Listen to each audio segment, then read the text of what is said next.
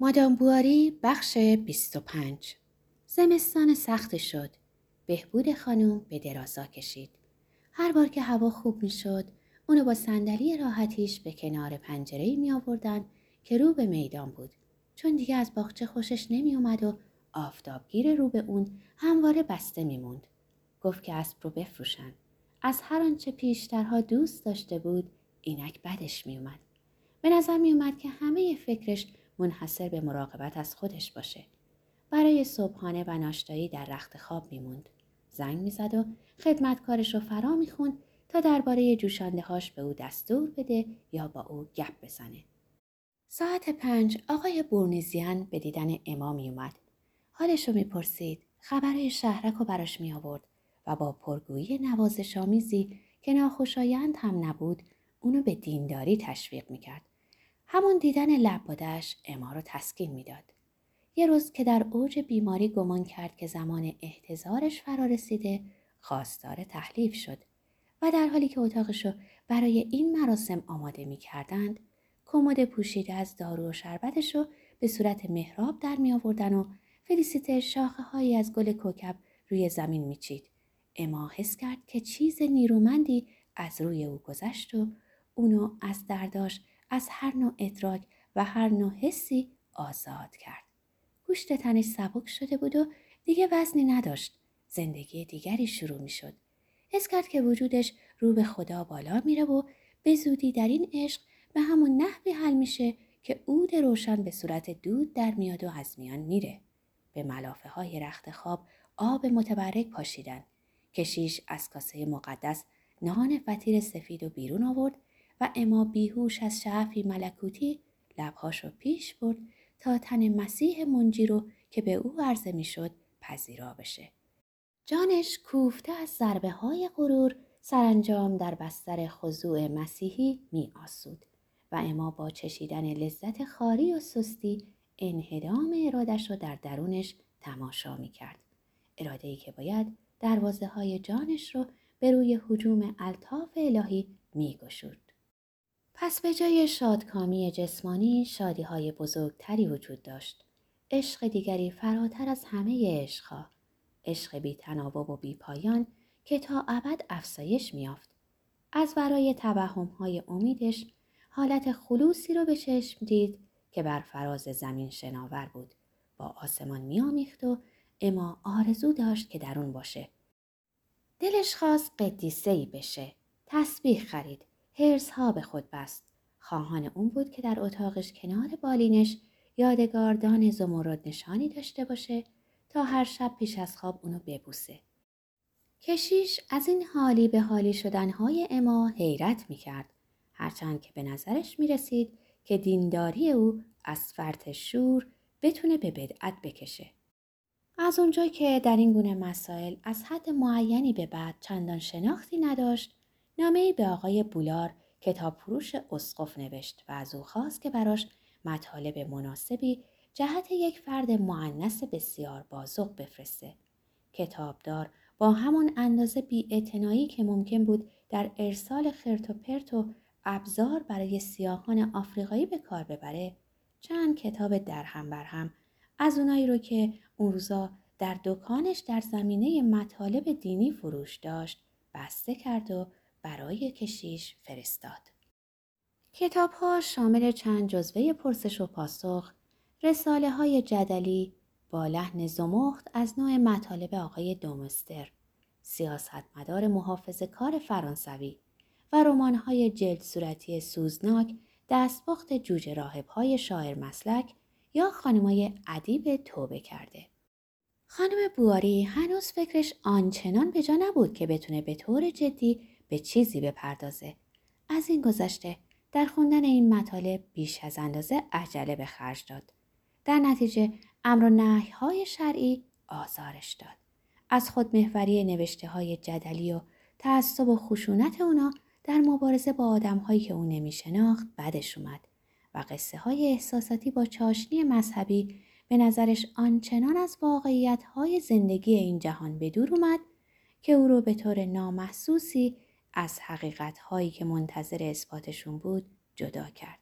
با این همه استقامت نشون داد و زمانی که کتاب از زور ملال از دستش میافتاد گمان می‌کرد که به اون ظریفترین نوع اندوه کاتولیکی دست یافته و اما خاطره رودولف رو به جایی در اعماق قلبش برده بود و این خاطره اون پایین رسمیتر و ساکنتر از مومیایی پادشاهی در سردابی جا داشت. از این عشق بزرگ مدفون انبراگین بویی برمیخواست که از لابلای همه چیز میگذشت و فضای منزهی رو که اما می‌خواست در اون زندگی کنه با عطری مهرامیز آغشته می‌کرد.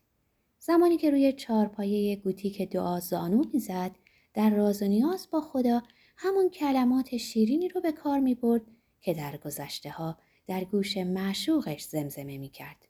این همه برای این بود که ایمان به قلبش راه بیابه. اما از آسمان هیچ حزی به سراغش نمی اومد. با خود می گفت این جستجو هم چیزی بیش از یک ثواب بیشتر نبود و در غروری که از دینداریش به او دست می‌داد خودش را با زنان برجسته ای از گذشته ها مقایسه می کرد. زنانی که با شکوهی شاهانه با دنباله بلند و پرنقش و نگار پیراهنی که روی زمین کشیده می‌شد پا به عزلت صومعه ها میگذاشتند تا همه های دلی رو که از زندگی جریه داشت به پای عیسی مسیح بیافشانند. چنین بود که به شیوه اقراقامیزی به کارهای خیر رو آورد. برای فقرا لباس میدوخت، برای زنان زاو هیزم میفرستاد و روزی شال در بازگشت به خونه سلات رو دید که سر میز آشپزخونه نشسته بودن و آش میخوردن. دخترکش رو که شارل در دوره بیماریش دوباره پیش دایه فرستاده بود به خونه برگردوند. بران شد که خوندن رو به او یاد بده. هرچقدر هم که برد گریه می‌کرد اون دیگه ناراحت نمی‌شد. اقتضای تسلیم و رضایی بود که پیش گرفته بود. مدارایی عام بود. شیوه گفتارش درباره هر موضوعی پر از اصطلاحهای آرمانی بود. مثلا به کودکش می‌گفت اسحالت خوب شد فرشته من خانم بواری مادر در این همه هیچ ایرادی نمی‌دید. به استثنای شاید اصراری که اما در بافتن بلوز برای یتیم ها داشت. به جای اینکه قاب دستمال های خودش رو رفو کنه. اما از اونجا که از مناقشه های زناشویی به تنگ اومده بود از خونه راحت پسرش خوشش می اومد و تا بعد از عید پاک موند و نرفت. و این برای پرهیز از نیش و کنایه های بواری پدر بود که لج می کرد و در همه جمعه های مقدس برای خودش سوسیس شکمبه سفارش می‌داد.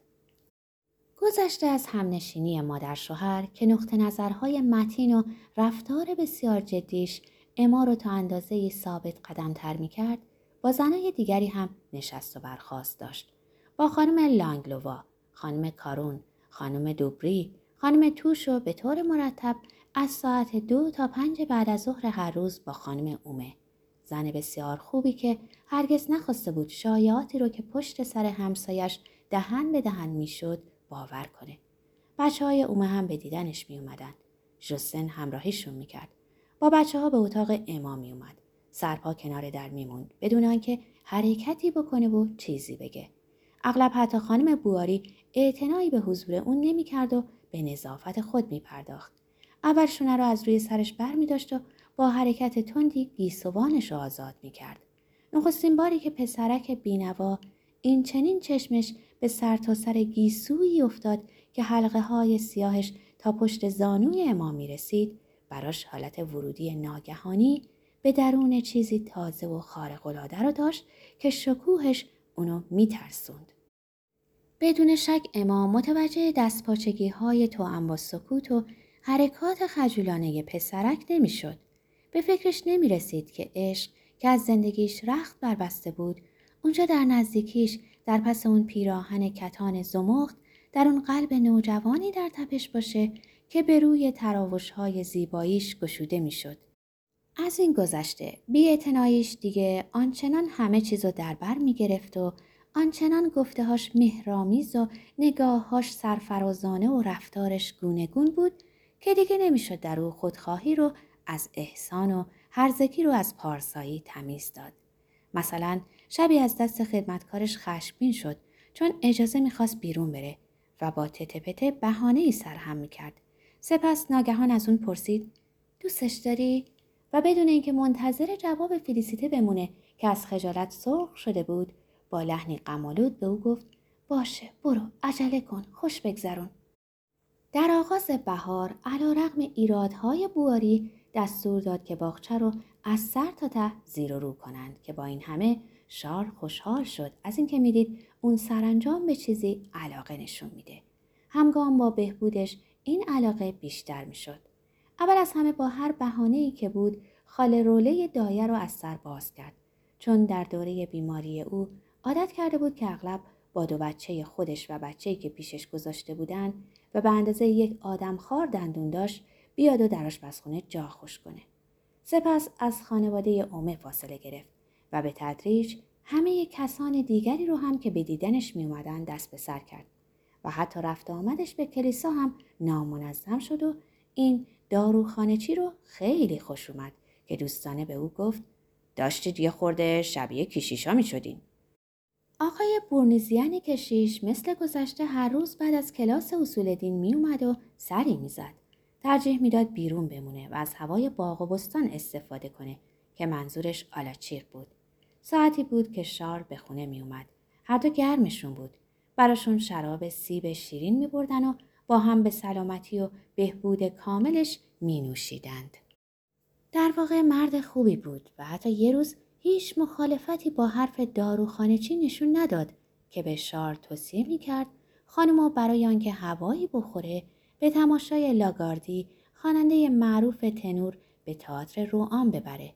اومه از سکوت کشیش تعجب کرد و خواست نظر اونو بدونه و اون گفت که به نظرش آنقدر که ادبیات برای اخلاق خطر داره موسیقی نداره. داروخانه چی از ادبیات دفاع کرد.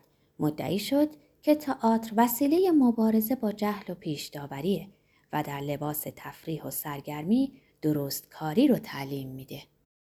کشیش در جوابش گفت که منم می‌دونم که آثار خوب و نویسندگان خوب هم هستن. اما همین که چند نفری از جنس مخالف در یک سالن فریبانگیز با تزینات پرزرق و برق اشرافی جمع بشن با اون ماسک و نقاب های دوران جاهلیت اون همه بزک و دوزک چلچراغ صداهای زنبار همه اینا بالاخره ذهن رو به فساد و فسق میکشونه و باعث افکار منحرف و وسوسه های ناپاک میشه. این دست کم نظریه که پدران کلیسا دادن. به هر حال اگه کلیسا انواع نمایش رو ممنوع کرده حتما برای خودش دلیل داشته. باید از حکمش تبعیت کنیم. داروخانه چی ادامه داد که چرا کلیسا بازیگران تئاتر رو تکفیر می‌کنه در حالی که در گذشته این قشر علنا در مراسم آینی شرکت می‌کردند در وسط صحنه کلیسا انواع نمایش های فکاهی رو نشون می‌دادن و به اجرا میگذاشتن. که به اسرار معروف بود و در اونا اغلب مقررات حیا و ملاحظه زیر پا گذاشته می‌شد. برای من تعجب انگیزه که امروز در قرن روشنایی هنوز این همه پافشاری بشه در ممنوعیت سرگرمی ذهنی که هیچ زیانی نداره و از نظر اخلاقی و حتی گاهی بهداشتی هم مفیده. داروخانه چی مناسب دید که ضربه آخری رو هم بزنه و گفت کیشیشایی رو میشناختم که لباس شخصی تنشون می‌کردن و می‌رفتن که جفتک چارگوش رقاصا رو تماشا کنن. کشیش گفت آقا خواهش می‌کنم. اومه گفت باور کنین عین واقعیت رو عرض می‌کنم. بله میشناختمشون. و کشیش چاره جز تسلیم ندید و گفت خب اشتباه می‌کردن. داروخانه چی بلند گفت ای آقا فقط این یک کارشون که نیست و کشیش داد زد آقا و چشمانش چنان حالت چموشی به خود گرفت که داروخانه چی ترسید و با لحن ملایم تری گفت فقط می‌خوام عرض کنم که بهترین راه جذب اصحان به طرف دین تساهل و مداراست. کیشیش روی صندلیش نشست و به تایید گفت درسته درسته. اما دو دقیقه بیشتر نموند. همین که رفت اومه به پزشک گفت به این میگن جدال لفظی. دیدید چجوری پچوندمش؟ شدید. در هر حال از من بشنوین. خانمو ببرین تماشای نمایش. حتی اگه برای این باشه که یه بار هم که در زندگیتون شده به این لاشخورا دهنکجی کنین. بله آقا اگه می‌تونستم کسی رو جای خودم بذارم خودم هم با شما میومدم. عجله کنین. لاگاردی بیشتر از یک شب به صحنه نمیاد. تعهدات خیلی مهمی در انگلیس داره. اینطور که میگن عیاش قهاریه. توی طلاق قلط می‌زنه. سه معشوق و یک آشپز همراهشن. این هنرپیشه های بزرگ همشون مثل ریگ پول خرج می‌کنن. باید زندگی پر از فسخ و فجوری داشته باشن تا تخیلشون تحریک بشه. اما آخرش در بیمارستان میمیرن چون در جوانی آنقدر آینده نگری نداشتن که پس انداز کنن. خب دیگه بریم شب بخیر تا فردا. فکر نمایش خیلی زود ذهن بواری رو مشغول کرد. فورا اونو با زنش در میان گذاشت که اول مخالفت نشون داد و خستگی و زحمت رفت آمد و گرونی هزینه رو بهانه آورد. اما این بار به طور استثنایی شارل کوتاه نیامد بس که به نظرش چنین می رسید که این تفریح برای همسرش مفید باشه. هیچ مانعی هم وجود نداشت. مادرش 300 فرانک پول براش فرستاده بود. بدهی های جاری هیچ چیز ای نبود و مهلت سفته های جناب لور هنوز آنقدر دور بود که نباید به اون فکر می‌کرد. از این گذشته شارل با این تصور که اما تعارف می‌کنه پافشاریش رو بیشتر کرد تا اینکه اون سرانجام در برابر آن همه اصرار تسلیم شد. فردای آن روز در ساعت هشت سوار چلچله شدند. دلیجان در هتل صلیب سرخ در میدان بوازین نگه می داشت. یکی از اون مهمونخونه هایی بود که شبیهشون در همه محله های هومه شهرستان هاست. استبلای بزرگ و اتاقای کوچیک دارن. در حیاتشون مرغ و جوجه زیر درشکه های گل گرفته فروشندگان سیار دانه برمیچینند. مهمانسراهای خوب و کهنه با بالکنهای چوبی همیشه پر از جمعیت و همه و بخور بخورند. میزهای سیاهشون از قهوه و عرق لزجه. شیشه های زخیمشون و مگس زرد کرده. دستمالای نمناکشون پر از لکه های آبی شرابه. و همیشه همچنان بوی روستا رو میدن. شار فورا دنبال کارها رفت.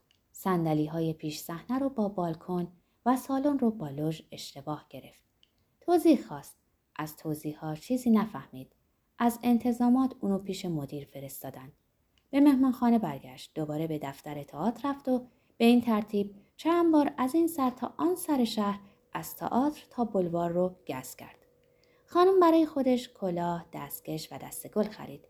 آقا خیلی میترسید که به شروع برنامه نرسند. بدون آنکه فرصت کنن و سوپی بخورند، خودشونو به پای درهای تئاتر رسوندن که هنوز بسته بود.